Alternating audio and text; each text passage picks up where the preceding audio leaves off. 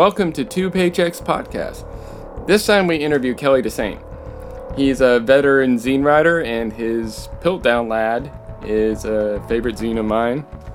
And we're having him on the show to talk about his zine series Behind the Wheel, where he started driving for Uber and Lyft to expose the tech economy in San Francisco. This led him to become a proud cab driver and a bit of a lovable crank with a deep distrust for technology. He'll read a piece from his zine about crashing a tech conference on labor that had absolutely no representation for labor, and just to talk about the industry, as well as the gig economy and the struggles of workers today.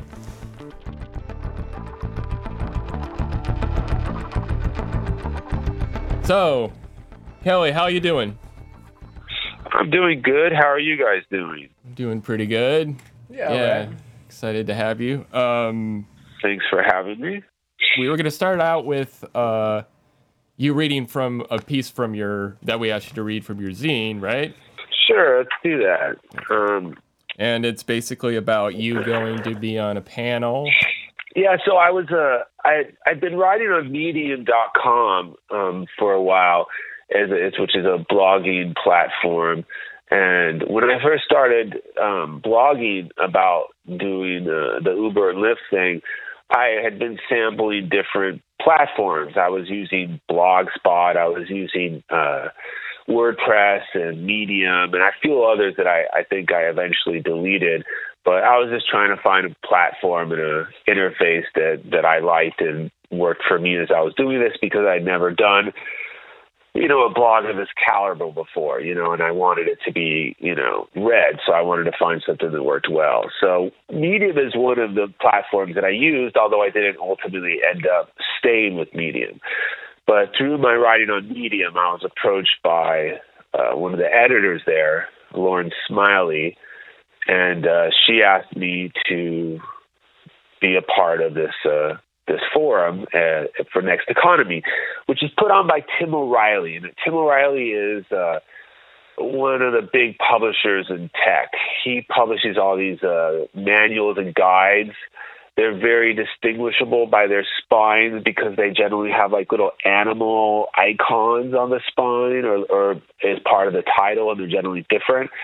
So there's there's they're recognizable as the O'Reilly, you know, books, and they're uh, they cover every type of software, C++ to HTML to all this.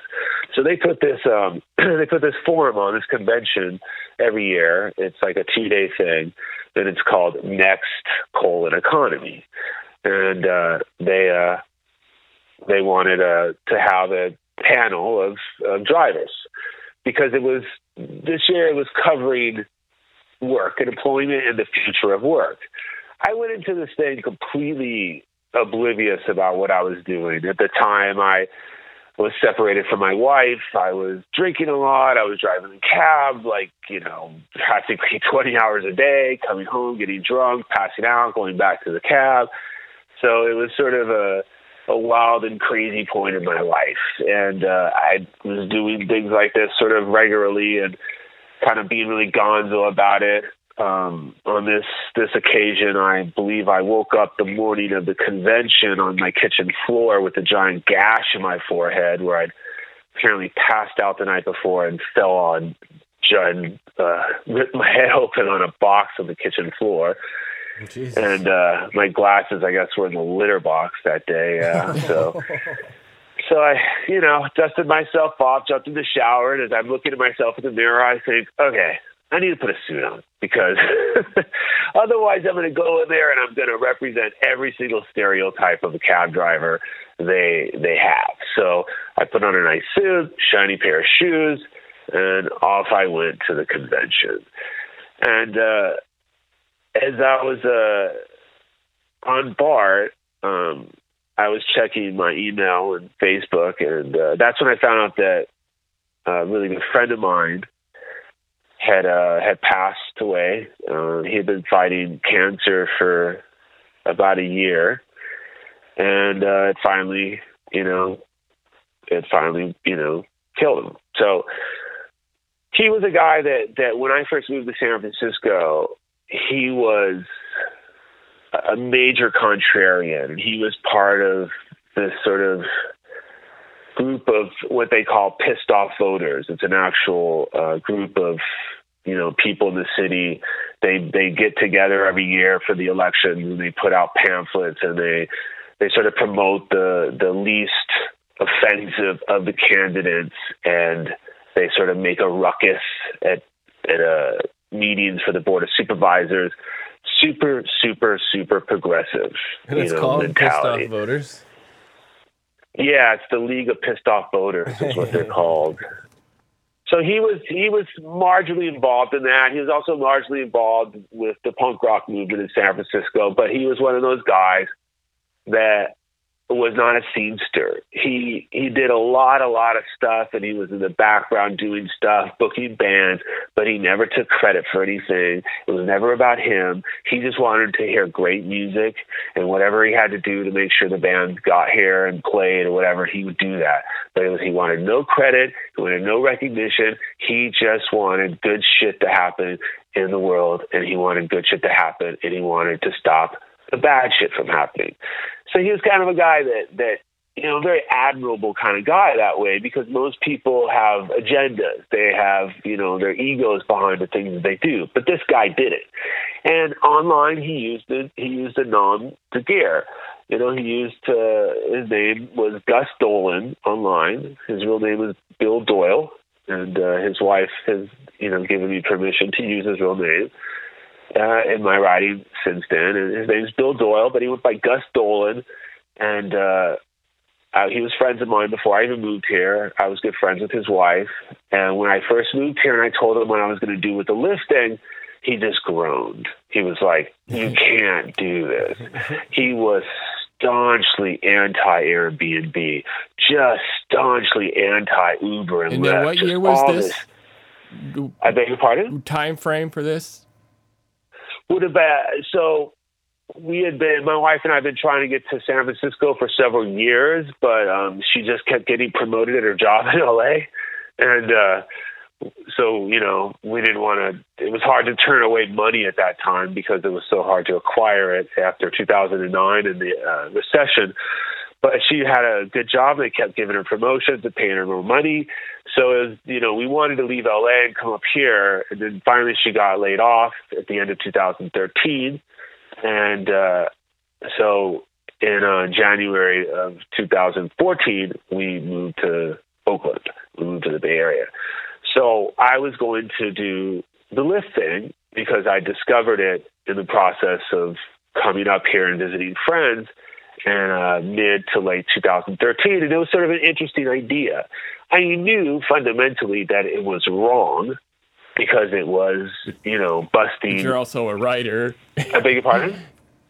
You're also a writer. but I wanted to document it, you know, because when I was, uh, we were visiting a friend here and she's involved in tech and uh, she's a burner. She goes to Burning Man every year, and so we we'd actually would come up and watch her house every year during Burning Man and hang out in San Francisco, and it was always great because all the dipshits and burners were gone, and we would think as we walked around San Francisco during this week how amazing the city was because it was just like we That's so remembered it. funny. I've heard so I've heard that so much from people that live there. They're like, we love Burning Man because that's when the city is like it used to be. And then you're saying that you got there. That's when you visited. Yeah, so we didn't know what the city was actually like anymore because we we just went through Burning Man, and uh, you know, a day here, a couple days here. But for ten solid days, we would be in San Francisco doing Burning Man and just think nothing's ever changed, just like it was in the you know '90s after the dot com crash. Everything's cool. What a great city. We want to be here, and uh, so that was uh, that was our our view of the city at, at that point. So it's sort of funny that uh, you know the discovery that I made once we moved here, and uh, and the first of January, I, we actually drove from LA with our shit on December 31st, and uh, got here, you know, after midnight. So we started January 1st, is when we started living here. So when I was talking to to Gus, I'll just call him Gus for for the sake of uh, you know his uh, respect to his you know uh, name that he used. But uh, when I was talking to Gus about what I wanted to do, he he groaned. He was suspicious. He was, you know, not not really sure if I knew what I was getting myself into. He knew I wrote about work. I'd been doing zines for years. Of course, I'd been publishing for a long time, and uh, I'd started um, doing zines in the late '90s, and ended up with a publishing company that ultimately drove me insane. And um, you know, I was doing big books and paperbacks and distribution and all this shit. And uh, so I kind of had a background in all this. And, Which is uh, documented in, to, what's it called? Pamphleteria? Yeah, I, I documented part of it in Pamphleteria. and uh, Just a plug for you. Yeah, yeah. So I've done zines about, well, I've done zines about every different, all these different points in my life, especially work. I've always liked documenting work because jobs have the potential to you know, experience and expose aspects that most people don't normally know. You know, like what it's like to work at McDonald's or what it's like to be a door to door candy salesman when you're 12 or, you know, you know, different things. So I thought, well, it'd be interesting to document what it's like to drive a Lyft car in San Francisco. Because once we got here and I realized what was going on, and we were in the middle of class warfare.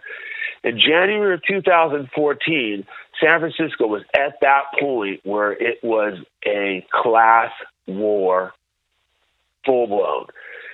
Since then, there's been a lot of changes, and obviously the the upper class white tech workers have won.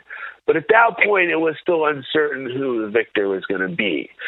So as we stumbled into this, it was like, wow, this is this is fascinating. So I thought I'm going to use our car and uh, go out there and, and drive for Lyft and see what I experience and see what I, you know, and see of the city and of the people and, and what happens. So that's what I did. And at first, Gus was was very suspicious of the whole thing. He was not sure that I could, you know, do this and and and, and it's like it was like making a deal with the devil in his eyes. You know, it's like even though he knew I wanted to examine it critically and that I wasn't necessarily going at it in a sort of positive light, it was still I was sleeping with the devil. And so he was, you know, unsure about it. But after I did the first zine, you know, he changed his tune. He realized what I was doing, that I was basically going to take a camera and in, in terms of my my zine and writing about what I saw and experienced, and just take this camera and and point it at the city and the people that got into my car. And uh, I I limited within the zines. I've always limited, you know, criticism and analysis. I just let the people talk, and that's what I did. And I came out with the first Lyft zine, and it was, you know, I felt like it was really balanced. I, I represented the positive aspects as well as a lot of the negative aspects. And at that time, one of the major themes was gentrification and the transformation of the city because it was happening in such a a quick you know a rapid pace that you can literally see it happen and everybody was talking about it now you know 4 years later nobody really talks about it. They talk about displacement. They talk about what's happened.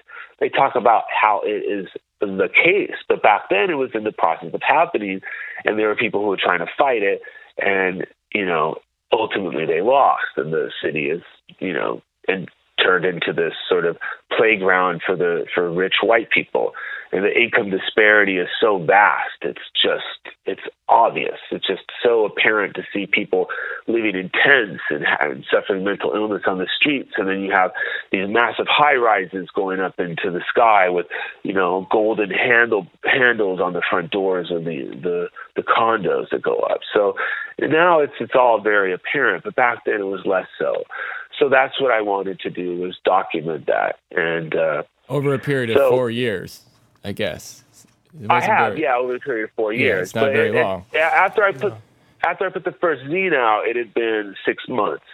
So the first zine was essentially six months of of observation, and and when I gave it to Gus, he read it, and uh, I still have a picture on my blog of him holding it up with this uh, funny uh, leopard skin uh, box hat that he's wearing on his head and a and a photoshopped red eye sticking over the top of the zine, and that to me was a was a was a major um, a point of validation for me because Gus liked what I did. He said, "You did good, kid. You did good," and so that was important to me. And uh, when I did the second zine, he was even more supportive and and you know believed in what I was doing and felt that I was doing something good because I'd gone into the inside of this world and I was reporting about it and I was showing what was really ultimately bad about it. The things that were good about it, about dealing with people, driving the city, experiencing the city in this really unique, cool way, I eventually took the taxi because that was the same as in a taxi cab. In a taxi cab, I experienced the city actually in a more of a way because I have more freedom in a taxi than I do in a personal car as far as driving where I can want to drive. I can go straight down Market Street. Personal cars cannot. I have a lot more freedom in a taxi cab. As we often joke, it's like you're you could you could be in your cab and it can be burning and somebody can be stabbing you in the eye with a neck and a cop will drive by and just like shrug and keep going. Cabs are invisible in this town and that is a massive amount of freedom because nobody looks at you. Nobody looks at you twice. And that really gives you a lot of freedom. And to experience things and do what you want. Plus you deal with the the the top people you go to the opera and you drive people home in frocks and tuxes and then you deal with people who are you know street people and homeless people who get in your cab and say I have five dollars can you take me where I need to go and it's like yeah I will you know so you you deal with the the the high and the low. So it was a real all encompassing experience of the city. So in a taxi, I was finally experiencing the city in all its spectrums and its all many horrors and glory. So But whereas like whereas like in a Uber and Lyft appeal to a more um like a more specific crowd, right? Like they're going to be younger. The demographics are the demographics definitely changed. Yeah. Um, when I first driving and started driving a taxi in, the, in February 2015, there was a little bit of crossover, but now there's none. There's two types of people, and, and as taxi drivers here in San Francisco, we we we have you know names for them in ways that we refer to them, and uh, you know there are taxi people. There are people who take taxis. There are people who take both there are people who don't want to sit, stand around and wait. If a taxi's going by, they get in a taxi. These are people where the, the financial aspect of it is not important. They just need a ride home and they'll take whatever they can get. And there are those people. And then there are people who only take taxis, you know, and then there are what we call the phonies. And they're the ones who only use their phones. And they only take the shits. And the shits are what we call the Uber and Lyft drivers because they are S, uh, was it shits? They're smartphone hailed internet transportation provide, uh, services. Smartphone hailed internet transportation services, the shits. Okay. And yeah. uh, so we call them either phonies or we call them shit eaters. And so those are the people that only take Uber and Lyft. And as far as most of us are concerned. Nice. Fuck them. We they're they're better off in their Lyfts and Ubers. We don't want to deal with them. They tend to be demanding. They get in your car. They ask for a phone charger. They ask for water. They they just expect all this shit. Generally millennials. Um, exclusively millennials. Yeah. Well, Every once in a while you get. It's a millennial thing. Like like a, my old supervisor um, at the cab company I drove in was, you know, I've driven one for like 15 years, and like, you know, he was saying that there's a generation who has no idea what a cab is. Exactly. I, I say that all the time. So my company that I'd worked for for so long in Louisville, Kentucky, and I go back there. I'm a seasonal worker. That's how I make my money. And then I come back and write and stuff. But what's interesting is this company like lost all its business. Basically, it'd been around. It's the oldest cab company, but it it so basically all it was doing was um, just uh, accounts with medical companies, you know, and and the you know the um, the cab the cabs were all full of bed bugs because they picked up so many people that lived in public housing or whatever, or like I don't know. Is it public housing? I don't. Never mind. I don't know what the word I'm trying to find is. But anyway, like, so anyway, I went to a different company, and it was started making a lot of money because it it it basically started using the technology of Uber but but they took cash so the whole demographic changed all of a sudden like i was on the saturday night i wasn't picking up um, a bunch of bros on the club strip i was you know working in the poorer areas and i was you know picking up like but i had business again because they had cat like we could take cash so you know, it's just interesting because yeah, that that is a definite clientele that take Uber and they're totally entitled and but go ahead. Well, yeah, it's a um you know, it's definitely it's when people ask me, you know, it's still funny because they'll to this day they'll even ask. It's like uh, a lot of cab drivers will talk about this question that we get asked all the time we feel it's somewhat sadistic that people ask it. They it's like they like the idea of hearing people suffer or whatever, you know, and they'll get in the cab and say, "So, how's this Uber thing treating you?" I'm really good at deflecting that, and I I often point out that it's a demographic thing. You know, the demographics in San Francisco have changed, and their expectations have changed. They do everything through the phone. They, uh, you know, they date through the phone. They socialize through the phone. They share, you know, images on the phone. They, you know, they communicate through the phone with texting and you know Snapchat and Instagram, and they uh, they order their food through the phone. They do everything to the phone. So why would they not also acquire transportation to the phone?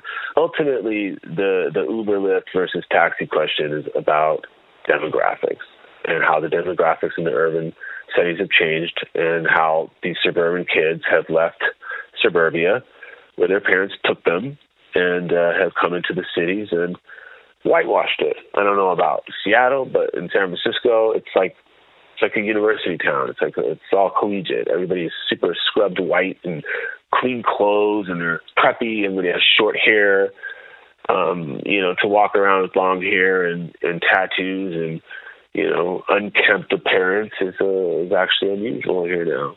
Oakland, it's not so much, but San Francisco it is. San Francisco, a very clean, whitewashed, collegiate-looking place now. Right. So, how did it feel? I have to ask, like, you know, working for Uber and like just getting pushed around because of the the star rating how did it feel to like all of a sudden drive a cab and then be able to tell people to fuck off? Well, in the the zine that I sent you, the third behind the wheel zine, the first one, of course, is the Lyft zine, and the second one is the Uber zine, Uber slash Lyft, because I was still doing Lyft, but it's mostly about Uber. And then the third zine, the third behind the wheel zine, is about the taxi, and in there, there's the the story, the Danger Dog incident and uh, and that was the first time I got to throw somebody out of my cab, and it felt good. It felt great. It was it was the most life affirming, invigorating experience I'd had in a long time, and uh, you know, it, it was to throw a water bottle at him. I don't know if I put that in there. I had to really kind of limit a lot of things that the, when I first started writing the column and I first started publicly being uh, publicly being read and being read by the the San Francisco Municipal Transit Authority. Um, at first, I was sort of like this golden boy. Everybody was like, "Oh, he's he's gonna like be a champion of the taxi industry. Now everybody fucking hates me. You know, the cab drivers, the MTA, everybody. They used to put my column and pin it up every week at the MTA, and they haven't done that in a long time. Especially with with uh, headlines like the SFMTA makes me want to smoke crack. So you know they uh you know they've they've since realized that I'm not a the golden boy and I'm not a good game player. But um it was a, it was a really good feeling eh, to to finally be in control.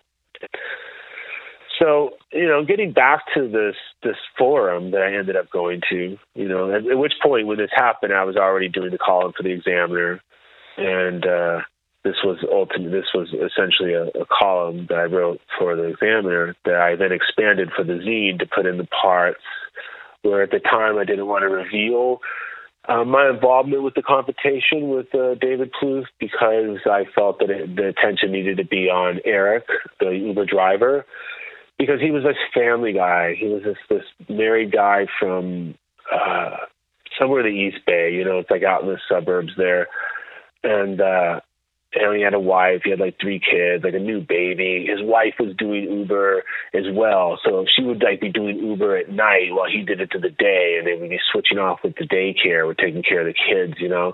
So it's kind of like they were trying to use Uber to survive and succeed and raise their family, but they weren't able to because of all the price cuts that kept going over and over again as, as Uber and Lyft fought for dominance. Uh, which I, you know, documented you know, all through 2014 as the prices began to plummet. When I first started driving, it was me. In comparison, I looked I've looked at the rates through through things. So a, a ride from the Lower Haight to SFO in a taxi is about thirty five dollars minus tip. You know, and at that point when I first started driving Lyft, a, a ride from SFO to the Lower Haight was thirty dollars. So the prices weren't that drastically different. And so you were able to make money. Now a ride from Lower Haight to SFO, I think, is about fifteen dollars. And uh, if you do Uber Pool or Lyft Line, it's ten or something. So they well, really. Didn't they say? I think four thirteen an hour is the average uh, Uber Lyft maker work makes.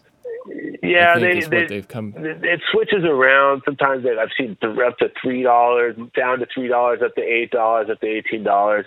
I mean, really, it's a hustle. And, and no matter how, so is taxi driving. And your your hourly wage, like I, I've had all these reporters from the New York Times to LA Times and the Chronicle and all these places calling you. And they wanted all these facts and figures and hours. It's like you can't determine this, you know.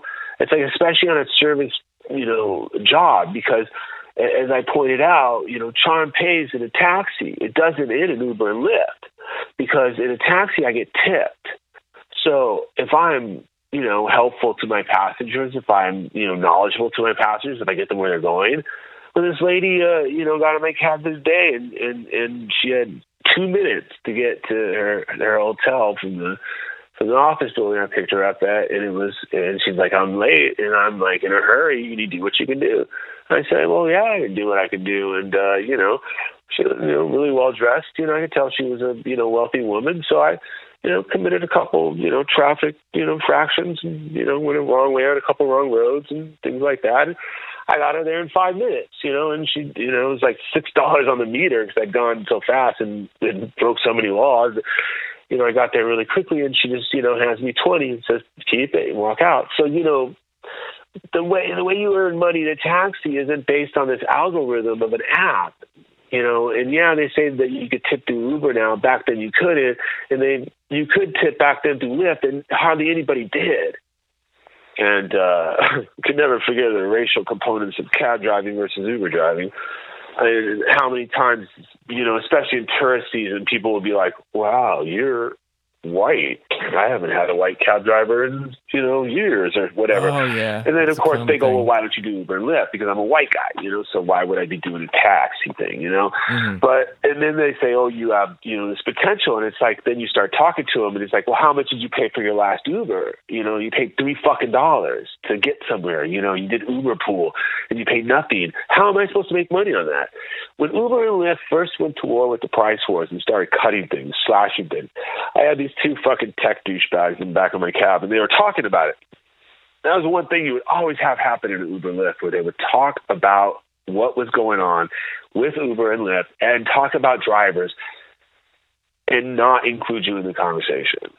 And you would just sit there and they would sit there and talk about what you're doing as if they knew more about it than you did. And I mean, again, again, millennials.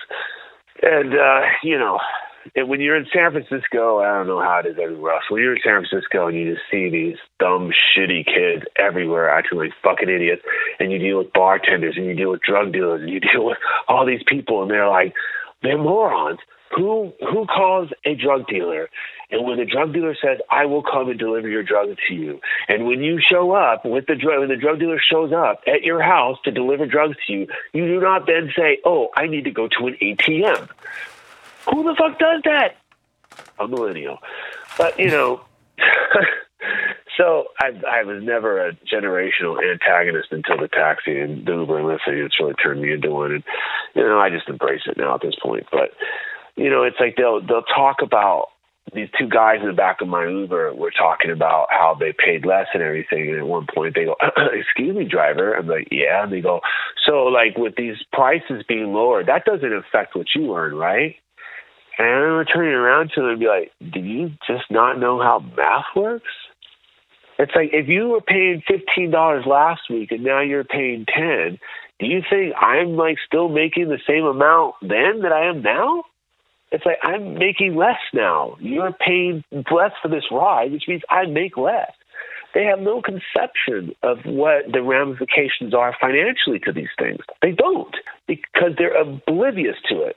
They have they're bringing their world, their suburban world of soccer moms, driving them to after school programs and uh, whatnot. That's what they're bringing with Uber and Lyft. They ride in the back of the car, just like I'm sure they rode in the back of their mom's car and you know they're having their food delivered to them through all these delivery services they're having you know they're transforming the cities into a suburban sort of collegiate kind of environment which matches the world that they come from so they're remodeling the cities to fit their needs and though if it fits their needs, it disenfranchises and marginalizes the people who are living in the cities to begin with, the poor people, the the artists, and the uh, you know, the different types of people who were there because they were, you know, they had nowhere else to go.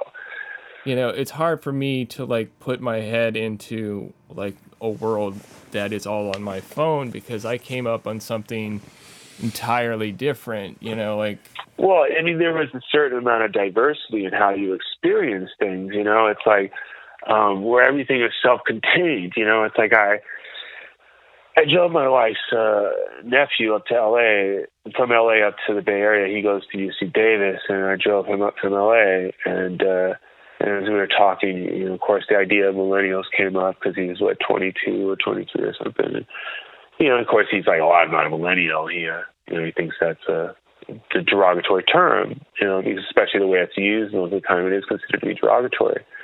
And uh, but then he starts saying these things that are so you know, aligned with that stereotypical millennial. And at one point he says, I can't live without music. There's no way. Music is my life. It, it, it's everything to me. You know, it's like I can't imagine life without music. But I will only I will only pay four dollars and ninety five cents a month for Spotify and not a penny more. and I think that basically typifies the that mentality. You know, it's like if music, you know, to me, was was my life, and that's why I'd probably spent. I mean, I'm 46. I've been buying music since I was 11. I mean, I don't know how well, many tens of thousands. Like, you know, like the the whole app sort of uh, like you know now before like if somebody could build a career like you know walking dogs and now all of a sudden that market is flooded through an app by people who want extra cash and then there's I think there's more money in dog walking today than there ever was. I'm not sure what you're talking about. Well, it, well, okay, the dog sitting, you know, apps are like, you know, all of a sudden just flooded by people that are that are that are, you know, wanting some extra cash, just like Uber. and now it's really hard to make like people that have like it's the same sort of thing with like cab driving to where like you know like people that have done it for years are like losing their jobs and or aren't getting the the work because they're being undercut. And it's like a lot of these apps are like really undercutting right. it's the service economy. I gotta interject in here a little bit though because there is like there, like you're saying like the that you didn't used to play like this class and or this like generational antagonist but now you do. Like it seems that there, to me there's a bit of a resignation to um the same like repeated trope of generational antagonism that that uh it's almost kind of like a, it's easy you know? It's like it's too easy or something. Um like the technological changes that that that accompany a generational gap um that sort of allow for this sort of attitude of their like this being a generational thing or something? Because it doesn't really matter. Like ultimately i mean economically is really what we're talking about. Like the negative the negative impact of all these decisions is really is really uh, expresses itself in the economic. Like like uh using an app to order a cab is not necessarily a bad thing, but it's the way that it negatively impacts the worker, right? Uh, like I'm trying to, I'm, I'm just trying to interject in a little bit. Like what we're really talking about is a labor issue and not a generation generational issue. You guys have been kind of focused on the generational one for the last twenty minutes or something. So I'm, uh, I'm as a as a millennial, as a person who's a little bit younger, it's a little. Uh, I'm I'm getting a little like bored with the generational thing. You know? Yeah, and it's not because I'm a millennial. It's because. Uh, the, it really has almost literally nothing to do with what we were talking about. Well, actually, I I, I disagree. I think it has well, uh, here, hear me a out, great though. deal.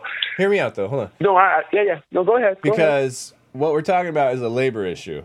We're talking about industries being wiped out by technological change, right? And um, although it's expressing itself as a generational gap in in the demo, the the demographics of adoption and stuff. Uh, it's not.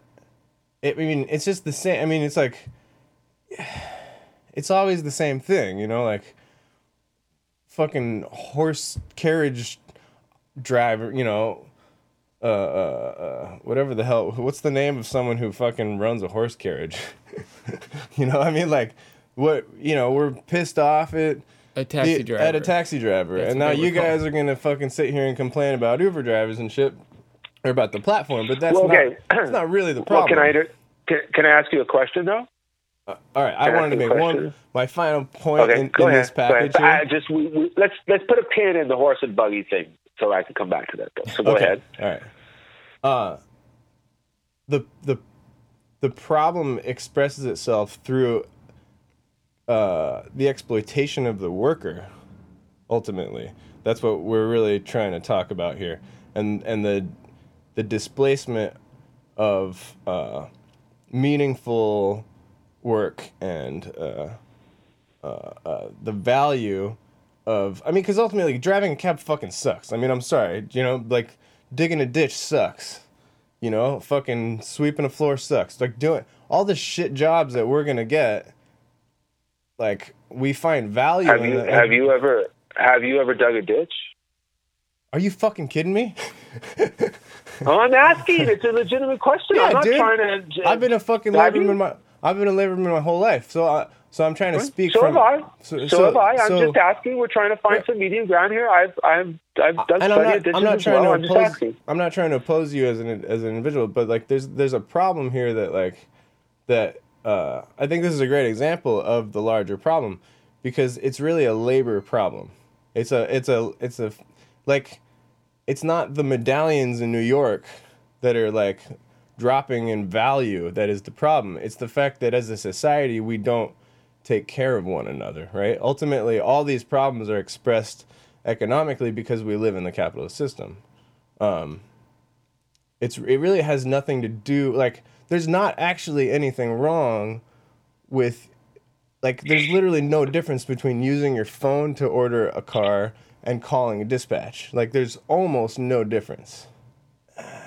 So i don't know i just want to I, I would like for us to steer the conversation towards like uh, you know a larger like the labor to focus on the labor issue rather than the generational that's all really yeah I, I, mean i i have issues with like not really labeling. i have issues with labeling millennials, and I was actually kind of trying to steer it away from that because I know a lot okay, of our listeners, so Levy, so, a lot of our listeners so are. But let me finish. I, I, I, do understand that there is what I would why I agree is is though is is that like there is like a totally separate view of viewing the world between millennials or, or people who have only grown up uh, with apps. I guess is the thing. That's the only no way, way they know how to think and I think that's a valid thing.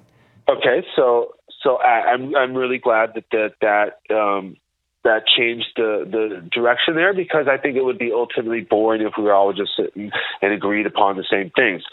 So, what is the difference between an Uber or a Lyft and a taxi? But is that a question? I'm asking that question. I'm asking the question. Anybody can answer. What's the difference between an Uber and a Lyft and a taxi? Very little, except for the uh, the exploitative, the increasingly exploitative nature of the Uber and Lyft platform.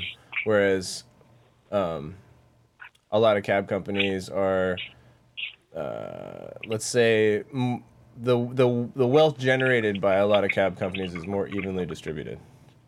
That's the big difference. Uh, not really. I think that the cab companies are the evil are pretty evil. Okay. I, I definitely would never uh, champion the um, the cab company over uh, Uber and Lyft. I think uh, companies in general are capitalistic, and I think they're out to screw the worker any chance they can. I think the government, you know, oversight is is meant to. Uh, th- there's some uh, about creating a level playing field and giving people, you know, equal rights and things like that. There is some to that. But when you look at what Uber and Lyft is and what what taxis are, they're identically the same, except for some majorly fundamental differences. Yeah, you can't hail a, an Uber and Lyft on the street. San Francisco, Uber and Lyft drivers will solicit rides on the street, which there should be against the law, but it's not. But the danger difference between an Uber and a Lyft car and a taxi is one is regulated to the teeth, taxis, and the other is not. So if one has the freedom to operate without any oversight, without anybody saying you can't do this, they are going to be able to accomplish things that the regulated industry is not going to be able to accomplish. But they're providing the identically same service, Yeah. taking somebody from point A to point B. One uses only an app service, the other one uses app services because taxis have apps. And uh, actually, without Flywheel, the taxi app, there would be no Uber because Uber is based on Flywheel. So they use apps, they use cash, they use credit cards, they use everything. Just, you know, Uber uses the app and they, they process it. But through Uber's system of how they operate, they exploit workers to such a degree that they will charge passengers 40 bucks for a ride and give the driver 10. They are totally victimizing these drivers and exploiting them to no end. What is the difference? The difference between a taxi and an Uber and Lyft? One is regulated, the other is not. The other can do whatever the fuck they want to do. Okay? That is capitalism run amok.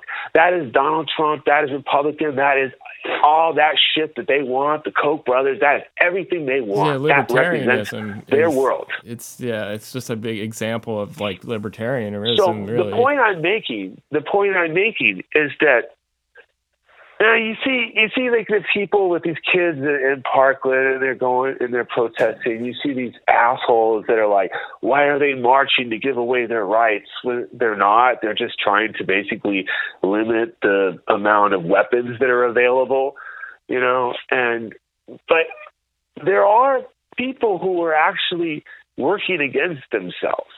And people who support Uber and Lyft and use Uber and Lyft are working against themselves. Supporting things like automated technology, they're working against themselves. They're making themselves obsolete. They're making their jobs obsolete.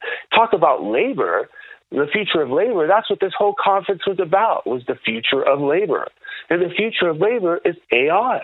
Right. It's automated technology. But so like you So want, the, I, the the I mean, like, uh, in a way, yeah. Like, what? I mean, what is a cabbie? Like, what is a taxi driver? Like, maybe cabbies should be like coal miners. And I mean, you know, I mean, what what the fuck kind of a job how is how it? are they how are they anywhere close to being a coal miner? no, you know what I mean. How Like, is there any comparison? what I'm saying is, if the job is gonna be rendered obsolete, then why hold on to it? How how is it going to be rendered obsolete? Because if because if cars are gonna be automated, then you're not gonna be driving. You're not gonna have a job anymore. You know, that's just the reality. you really Like, believe that you really believe that there will be driverless cars in the future. uh, at some point, yeah. It might not be two years from now, like fucking, you know, Sergi or I whatever don't. thinks. I don't think so. I don't think it might not be in two years, but it's certainly going to happen in the next fifty years.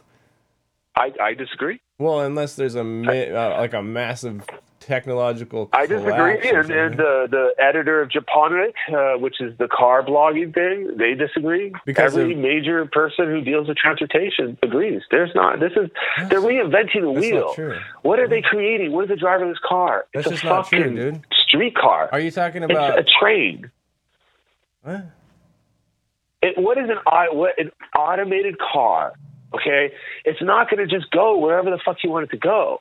It's going to go on established patterns, established routes. That's a bus. That's a streetcar. That's a train. That's a subway. They're not creating anything new. What are you? What? I'm saying that. What I'm saying. Think about what I'm saying. I, I'm. I What a driverless car? It's like it's it's not what they say it is. It's not going to happen. You're not going to be able to have your driverless car go out into the back seat and say, "Car, take me to fuck, I don't know where. Just start driving. Let's smoke a joint and just start drive." You know, and you go through the country and you're cruising around. Your driverless cars are going to do that. Your driverless car is going to like, I go from point A to point B. That's it. Uh huh. Okay. So if you But want, on demand, it's different to- than a train because a train needs What? tracks. Well, I mean, it's like a bus route. I mean, there's going to be Except the way the driverless cars will work within inner cities. Well, they'll be on established routes. Uber and Lyft are already doing this. They're They're, already be- starting this. Yeah, yeah. What? What? Okay, uh, they're, they're already starting this. They've already started doing this. It's it's like they they have all these different services that Uber and Lyft provide, where everything from the Uber X and the Uber Pool and Lyft Line, and now they have this one service where it only goes on established routes. So the car drives like a bus route, right? And you get into the car and it pick up somebody else, and you drop off there, and it's like that. It's like a bus route. yeah. So you could do an automated vehicle that could do that because it's just going from point A to point B to point C to point D to point E, right? Right. That's how you can control automation, right? Mhm. But you can't then get into a car that's automated and say, go, I don't know where. Because that's how you drive a car. You get into a car, you turn it on, and you're like, okay, where am I going? And you just Mm-hmm. fucking drive. Right. And you change your route as you go along. Right, and people You will still be it's able like- to do that if they. But you don't do that in a cab. That's not what we're talking about. I do that in a cab. That's how I look for fares. No, but you. I drive that in a cab all as the time. But as a consumer, I, you don't. can tell you, I do that in the cab all the Right, fucking right, time. as the cab I get people in my driver. get in my cab and say, "Can I smoke a cigarette?" I say, Mm-hmm. "Sure." They go, "Can you just like drive around for a while so I can, you know, relax?" Sure. And I just cruise. And then they pay you to just drive around in circles, Of course they do. just cruise around. That's the job, Yeah. man. Yeah. That's why it's that's why it's one of the best hustles there is. Is that it's it's always interesting. That's what. That's why it's one of the That's best what? hustles that there is. You know? Which is what being being smart and clever and funny and, and charming Yeah, and being able why- to talk to people and of interact the- with people and make friends with people. Uh-huh. That's one. It's one of the best. Why it's really fun to drive a cab if you have to work. It's one of the best things that I've found to do. I wouldn't say that driving a cab sucks at all. I would say that driving a cab around, you know, Uber and Lyft cars sucks because they don't know how to drive and they get in my way and they do stupid shit. Yeah, it's fucking. I'd say really dealing annoying. with, uh, you know, the phonies and all that and everything is no fun because they, uh, you know, they don't know how to act. Just like, you know, they don't know how to order drinks. They don't know how to buy drugs. They don't know how to be in a cab. Okay. But you know, when you get when you get people and you're just interacting with them and you're in a car and you're just driving around, I call it it's no skin off the meter. You know, it's like where you want to go. You want to see something along the way? No skin off the meter. I turn the meter off all the time. I'll get somewhere, just turn off. Be like, yeah, give me five bucks. Yeah, give me ten bucks. You know, it's that's cab driving to me. Yeah, But and that's that's what that's to a lot of awesome. That's what is really great about, um, uh, about Freedom? what you're writing. Uh, what you're writing is it, it it really expresses this, um, sort of like what it I, feels I, other like. people do that, and I would do that even if I wasn't writing about it. yeah, That's, that's that's just part of an experience of, of interacting with people. It's like you know listening to 45s. You know, you throw a seven inch on the turntable, you listen to it. What do you want to do? Well, I don't know. Flip to the records, put another one on. Right, but 45 you know? is a relic of the past, just like so many other jobs. Yes, it is. I mean, I don't know. Do you? I don't know what punk rock record stores you go to, but when I go to punk rock record stores, they got fucking walls full yeah, of fucking sure, sure. And it's, it's coming back because people are whatever. But it is like a time. Well, I mean, in my thousand, world, it never a thousand years from now, are we really going to be like talking about driving around an internal combustion engine ourselves just because it makes us feel free? Like, is that really? Yeah, I think yeah? we will. Okay, I can we can we regroup though? We we keep getting away from the the the the the convention that you did. I keep asking like questions and telling stories and kind of getting it away from that. Well, that's I think we haven't got away from it at all. I don't think. Sure, I think that, that's what the whole convention is about, that, right? Yeah. Sure, but but, we, but you haven't told us what the, happened at the convention. That's what's that's what's really a really exciting story and I was hoping well, like I, I, you know, like I said, I entered into this situation, you know, sort of a gonzo way. I was, you know, gash on my forehead. You can see in the video, I got this, you know, gash on my forehead. I don't know what the fuck I was doing there. And right. nobody had told me what it was about. If they did, I didn't pay attention. So this is the story. This is the story that I entered into this situation. And I, before I talked to the moderator and I told her these things I'm telling you that I'm, I'm I don't you know, I'm I don't believe that that the world is going in this one particular way, and, and that it will continue going in that way. That ultimately there's going to be, uh, you know, it's going to change, and people are going to realize just how stupid this is. This stupid idea, you know, that that driving in the back of unmarked vehicles is is it's idiotic. That people are going to come to their senses eventually, and it's going to stop. I don't believe this is the future at all. I so I so. told her that, and she was, and she was like, "Okay, you, this is you sound like you know, I, let's throw you up there. Let's put a microphone on you and throw you in front of you know, you know, hundred people, like five hundred people or something like that. You know, and it was gonna. There was all these CEOs of Kickstarter and General Electric and Lyft, and then there was David Plouffe, Uber's you know chief advisor, and you know, Obama, you know, the guy who got Obama elected, you know, I mean, this guy's in the history books, you know, David Plouffe, you know, he got Obama elected, the first African American president, you know, and it's a big fucking deal. So, you know, I was always sort of like weirded out by the fact that he was involved with Uber, you know, but, you know, I guess everybody has their price, you know.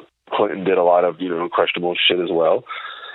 But uh, you know, and, and I was like I was saying, I got on BART, and I found out when I was like there looking at my phone that you know my friend Gus had, had passed away, and you know that he had been a big influence on me, and uh, you know he was sort of like a a mentor, you know, a, an intellectual guide to what I was doing. That I wanted to impress him by making sure that I didn't that I covered my bases when I went through this and documented what I was doing, and I documented it, you know, honestly, you know, for myself to not try to just rip on the system, but to actually, you know, document it honestly.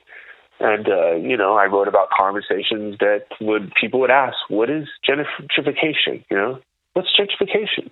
I mean, if you grew up in a you know white suburb in the middle of you know Wisconsin, what the fuck do you know about gentrification? You know, you don't know that you're participating in it. These are the things that I you know was trying to document, and uh, you know, so there I am going to this convention, and uh, so it was. They put us in this green room, and uh, that's where I met Eric, the Uber driver, and. uh he uh, he had organized a protest earlier that the year before in October that uh, that just sort of didn't make much of a wave. But while talking to him, I, I didn't know, you know, what he was going to be like. But after like a minute of talking to the guy, it was obvious that he was disgruntled, and I was like, okay, yeah, that, you know, this guy's, you know, obviously not mentally ill. Because if you drive for Uber and Lyft and you're not disgruntled, you're most likely mentally ill, because it is the type of job that will make you disgruntled. So you know, so as we were heading up onto the stage, you know, it was like, okay, I, I kind of was feeling a little more com- comfortable with what we were doing. That I wasn't going to be just the the the the relic of the past, you know, like everybody be like, oh, he's the cab guy, so he's going to be like, you know, and we're all going to praise this new technology and Uber and all this stuff like that, you know. But I was starting to realize that that wasn't going to be the case. So I was like, okay, maybe this is going to be cool. And ironically enough, it was the fucking cab driver that had gone to Lyft that was sort of the the how do you say it, the polemic, you know, voice in this thing because he was so angry at the cab industry. He was so angry at what you know what had happened to him in the cab industry how he went to Lyft because he'd been ripped off by passengers and mistreated by cab companies, et cetera, et cetera. So he was sort of like that, the voice that was pro, uh, you know, Uber Lyft. So it was sort of, you know, so that's the scenario that I, you know, realized that they throw us out onto the stage and there's lights flashing at us and I'm like, holy shit. So you know, we start uh, start the Q and A, and uh, you know, they start asking us questions, and I, um, you know, I just keep ragging on the gig economy, and you know, people are laughing, and Eric and I are trying Uber, and uh, you know, the audience is eating it up, you know, and I get into the sort of heated argument with John Kessler, the taxi driver turned Lyft driver, and uh, you know, people were eating it up, and. uh so after that was over with, you know, we went out and got thrust into this crowd of people because they broke for a break. Or they they stopped for a break, and all these people were around drinking, you know, wine, or champagne and flutes and cano herbs are being passed around. It's not exactly the scene, uh, type of scene I'm used to, but you know, doing my best. To talk to us, right? But this is how they want to talk to us. They want to give us their cars. They want to do stuff with us. They want they want to somehow harness our enthusiasm or, or use how we're behaving to benefit them. Like that's how that's how it felt. Like how can I what can I get off of you? You know, how can I use you to my benefit? Here's my card. Call me so I can find out. It was like, yeah, okay, the trash can, right? After talking to several of, of dozen attendees who'd paid uh, $3,500 to be there, I realized the conference wasn't just a celebration of the on demand economy. It was more of an examination of how these advances in technology will impact labor and shape the future of work. See, that's what's interesting. Well, and that's how, that's like, that. I'm sorry, that's a really interesting part of the writing is how, like, you kind of find this out later but yeah, there's it seemed like there was very few actual workers there. But yeah, we were we were the only workers there. Yeah. but uh, there are all these people that that are looking to sort of exploit the workers, and they're trying to figure out how to do that and maybe not be total dicks about it. You know, because the you know like the Google guy was there. There was some big. I was surprised at how many big names were there. So it was like they all had sort of interest in, in the future of labor and how, you know, because I mean, right? If if, if the future of work and labor becomes automated, you're going to have all these people who would normally be doing jobs not having any jobs because there's not going to be anything for them to do unskilled labor is going to become obsolete. So, what do you do with these people? I mean, yeah. this is a serious thing to consider. Yeah.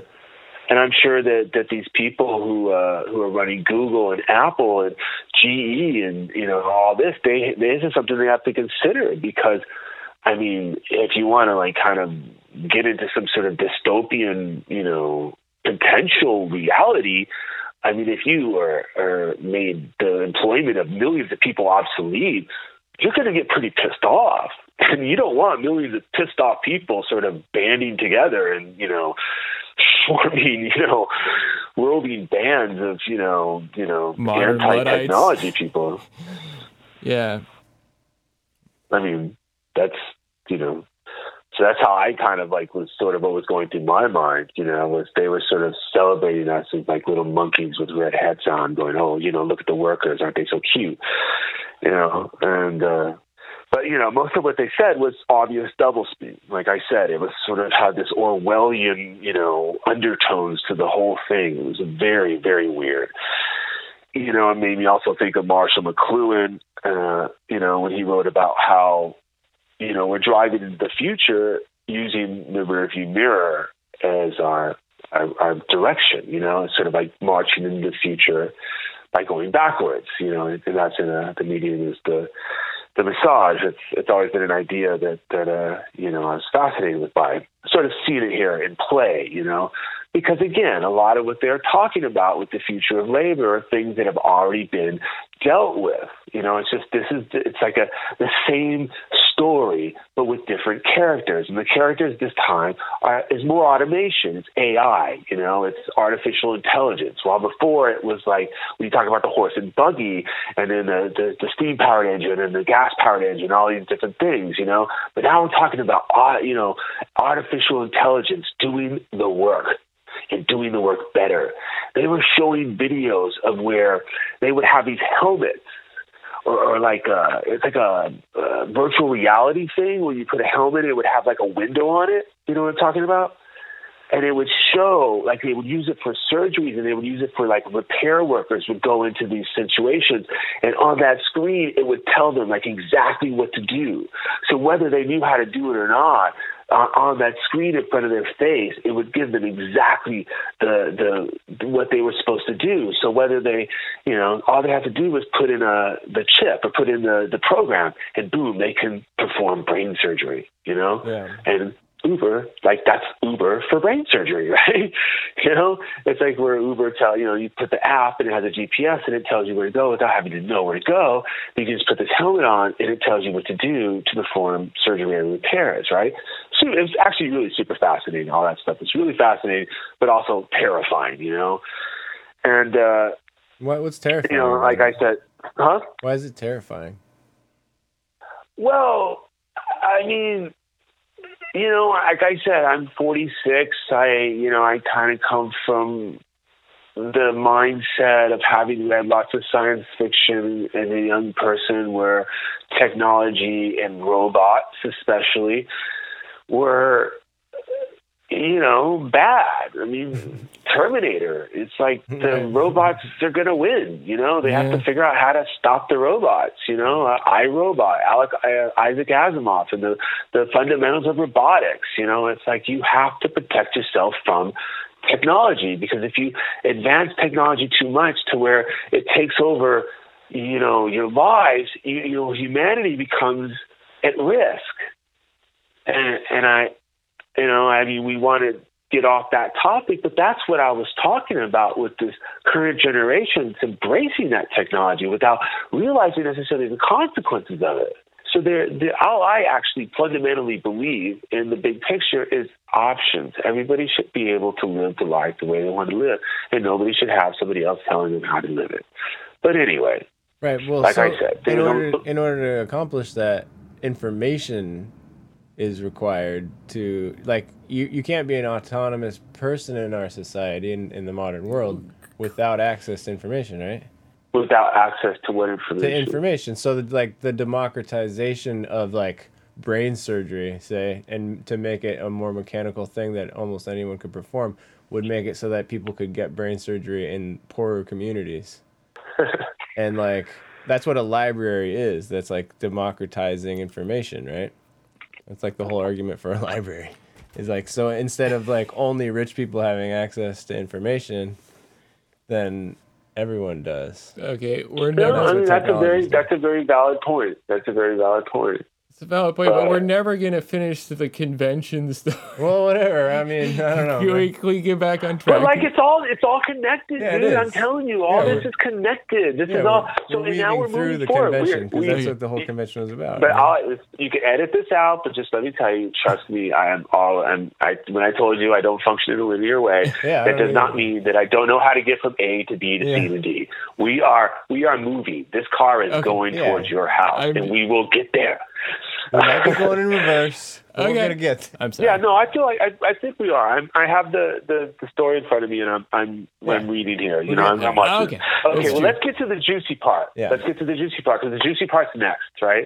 Because this the last part of what I was saying was what I was just saying was throughout the afternoon I took advantage of the open bar, sampled the free food, marveled at the vaulted ceilings and ornate fixtures and chandeliers, and the whole combined experience felt Orwellian and surreal.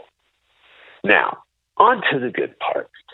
So after the conventioneers had gone to lunch, I wandered down Market Street with Eric, the Uber driver, and Nico, his friend, the filmmaker, to get Chinese food by the pound at Lee's Deli. Nico is a filmmaker whom I met at an Uber protest the previous year. He was at the convention, as I mentioned earlier, as Eric's special guest.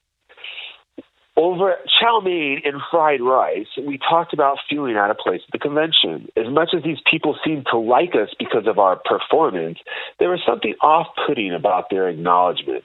It was obvious they weren't around real workers much, despite claiming to fight for the rights of workers. Then we discussed David Plouffe's segment the next day and how great it would be to confront him during the Q&A session that would follow on video ha ha ha, we all laugh, right? That would be fucking awesome. But wait, don't we have badges for the entire convention? Didn't they tell us that we could come back the next day? Like we had these speaker badges. I mean, they were fucking huge, right? They were like pro, like I mean, the lanyard and everything, and it had this ribbon at the bottom and this big gold stamp on it. And it's like we could kind of do whatever we want to do. We could go wherever we want to go. We're like got VIP access, right? So uh, let's do this, right? So Eric and Nico and I, we went into the the fancy lobby there with the giant ceilings and the fountain in the center of it, and somebody's playing a piano and a harp and all this shit. and we sat there and we talked about what we do. And the one thing that Nico and I realized was that Eric was the perfect guy to do this because he represented everything that this on demand economy that Uber and Lyft and TaskRabbit and Airbnb, this is all they talk about is people like Eric Barajas. You know, lower middle class, family man, trying to make it in the world, getting a leg up, and you know, this is what they do this for. This is the advantage of these services. It helps people lift them up out of poverty, just like you said, with that helmet that would be able to provide somebody to become a surgeon, a brain surgeon in poor communities and help them. This is that guy. This is the guy you would be slapping that helmet on because he is the fundamental, quintessential worker. You know, no college experience, you know, smart enough guy, but he didn't go to college, working class, you know, he was. I generally don't avoid. I generally always avoid mentioning ethnicity, but he was. I never really asked him, but vaguely Latino. So the more we talked about all this stuff, you know, we realized that the opportunity was just too good to pass up. It would just we would regret it for the rest of our lives if we didn't do this. So we formed this plan, and we just threw a bunch of ideas, right? You know, Nico was throwing ideas, and I was throwing ideas, and I was texting some people, and I called a couple taxi drivers who were uh, involved in, uh, you know, subversive activities uh, within, you know, the city, and uh, you know, there there are under what do you call the, you know, what do you call the people who subvert uh, I was just listening to Zound today, but I just forgot the name of it. But you know, people who go into situations and they create problems. So I was calling to people and just sort of throwing ideas around. And what we came up with like was none of that. Whatever. Huh? Agitators, yeah. yeah. He was. I called. I called a couple taxi agitators and I asked them to see what they say because they're all like, get you know, tomatoes and eggs and throw shit and set the place on fire. And it's like, okay, okay, let's dial it back a bit. you know, what we realized is to use Eric's asset. And that is, like I was saying before, the fact that he's a hardworking, middle class family man trying to make it in the world. Just go with that. Let's not complicate things. Let's just do that. And we say, Eric, when it comes time, you're going to be the first one in line. We are going to make sure that you are in front of that microphone before anybody else. Because if he's going to ask any questions, he's going to ask one or two, but you have got to be, there's two microphones that they're going to do the Q and A's, you have to be at one of them first. So that was important. And we talked about it. We called each other that night, texted and everything. And then we met in the morning and we went over another time. And it was basically, we weren't giving him a script. All we were trying to do was get him to be relaxed so that he can talk, uh, you know, comfortably about his own situation without any bullshit, without any of that. So that's, you know, that's what I felt going into it was what made it sort of pure because we weren't doing something underhanded. We were actually being legitimate. So, you know, Plouffe was up there talking, and uh, I'd never, you know, seen Plouffe talk. I don't have a TV and I don't watch news and all that shit. So I'd never, you know, all I knew was the name and, and reading it, and you know, the, you know, the New Yorker and the New York Times or whatever. Wow, I mean, the guy gets up there and he's talking, and uh, he's charming. He's super charming. You can tell he's got that cult of personality. And it makes sense in a way, like somebody like that would be able to push Obama or push the idea of Uber because he's just got this power of persuasion. Like you like the guy. I like the guy instantly. Oh, I liked him. You know, he was charming and he seemed relatable, but in a sort of admirable way. Like if he liked you and talked to you, you'd be like, "Oh wow, he likes me," you know. He, he definitely had a personality that was very interesting. But you know, you know, whatever. He was he was our he was our target. You know, he was our target. So over as he discussed the whole thing with Uber with uh, Tim O'Reilly, the the organizer of this convention, he would say things like, taxis are just not something we care about. We're not interested in the taxi industry. We're not interested in you know what what all that is. You know, we we we don't even think about that.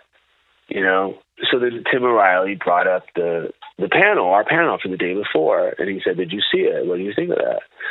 And uh, Plouffe sort of just evaded the question, you know, because it was obvious he was there to sell an idea. He was selling the idea of Uber and anything that contradicted this narrative, which was that Uber helps workers. Uber is there to help middle class workers get a leg up in the world and, you know, move out of poverty or improve their situation, have more time to spend with their kids, et cetera, et cetera, blah, blah, right?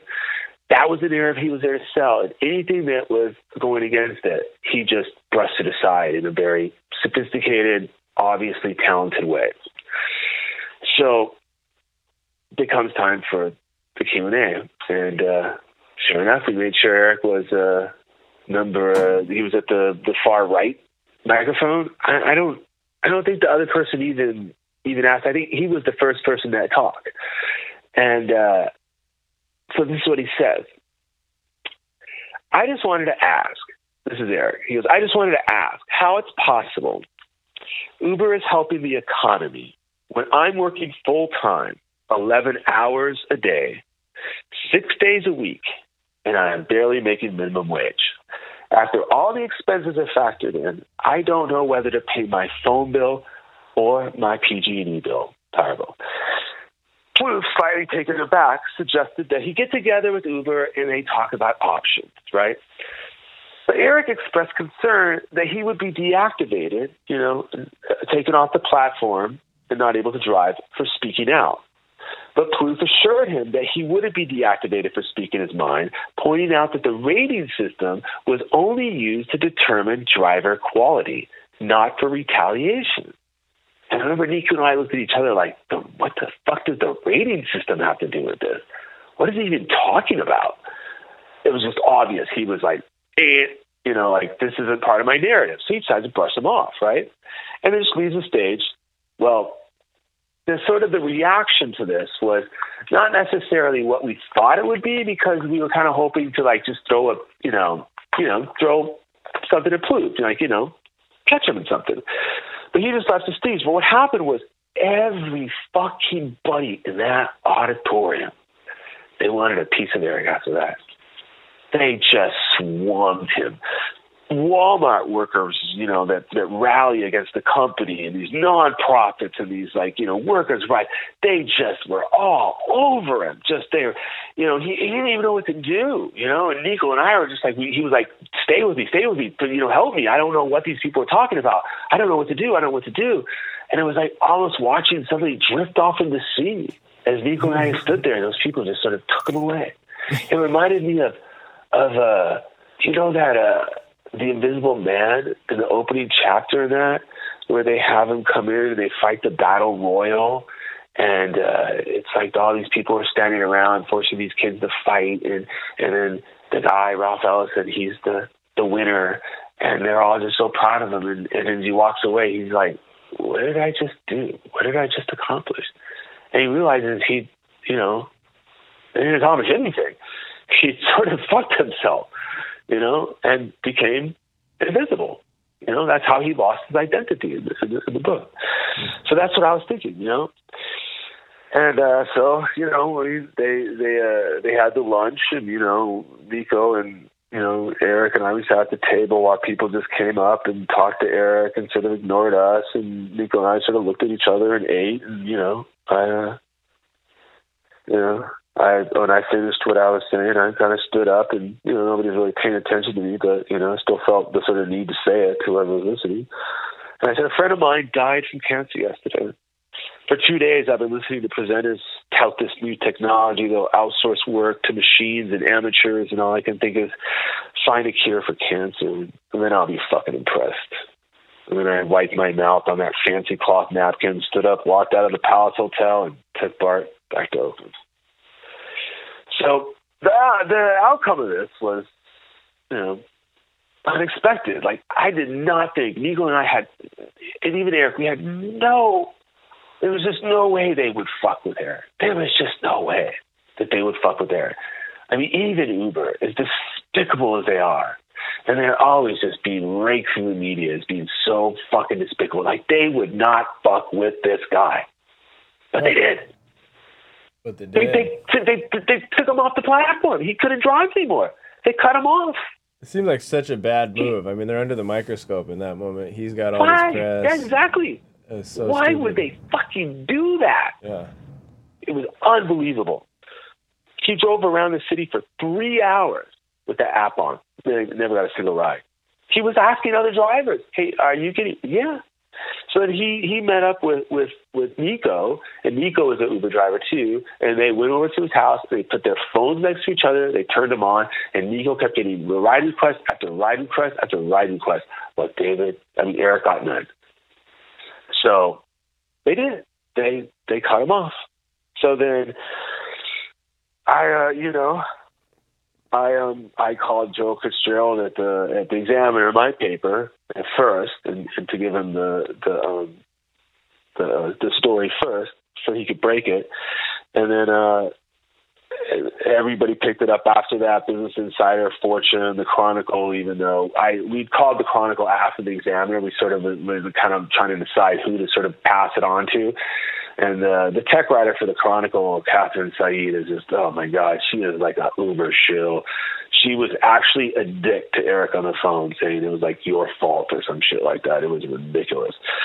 And uh, anyway, so the story got out, and uh, you know, Eric told me after I, I talked to Eric that night, and he told me that some high level official at Uber kept leaving him messages, but he was like afraid to answer. Like he didn't want to talk to them without, you know, he didn't want to talk to him by himself, right? But they were just yeah. leaving messages saying they wanted to quote unquote discuss the situation. So, uh, you know, he never returned their calls, but he talked to Tim O'Reilly, who'd reached out to him, right? The, the founder of the convention and the O'Reilly uh, Media. And uh, Tim offered to go with him to the Uber offices to Travis Kalanick, the CEO at the time, who's since been fired. And like I said, Tim O'Reilly's a big fucking deal. Like he's not like famous like the CEOs of Google and all that, but Tim O'Reilly's a big fucking deal in tech. He's been there for like twenty something years. So that's that was huge. I was like, holy shit. I go, can you invite me? can I go with you? Eric, tell him you won't go unless I go. You know, I wanted to be there because that was gonna be interesting, right? But uh, they they uh, after the examiner call and hit the next day, uh, Uber um, you know, they uh, they said that there was some sort of mix-up with the app. That Eric had also been signed up for Uber Eats or something like that. They said that some wires got crossed. Whatever, it was bullshit, uh-huh, obviously. Uh-huh. But that was their excuse. yeah. They uh, turned his phone back on and reinstated him as a driver, and uh, the next Uber atrocity happened, and everybody moved on. Right. And that's the end of that story. Oh, thanks for listening to Two Paychecks podcast, and I hope you enjoyed it. You can find zines by Kelly Dessaint at on Etsy.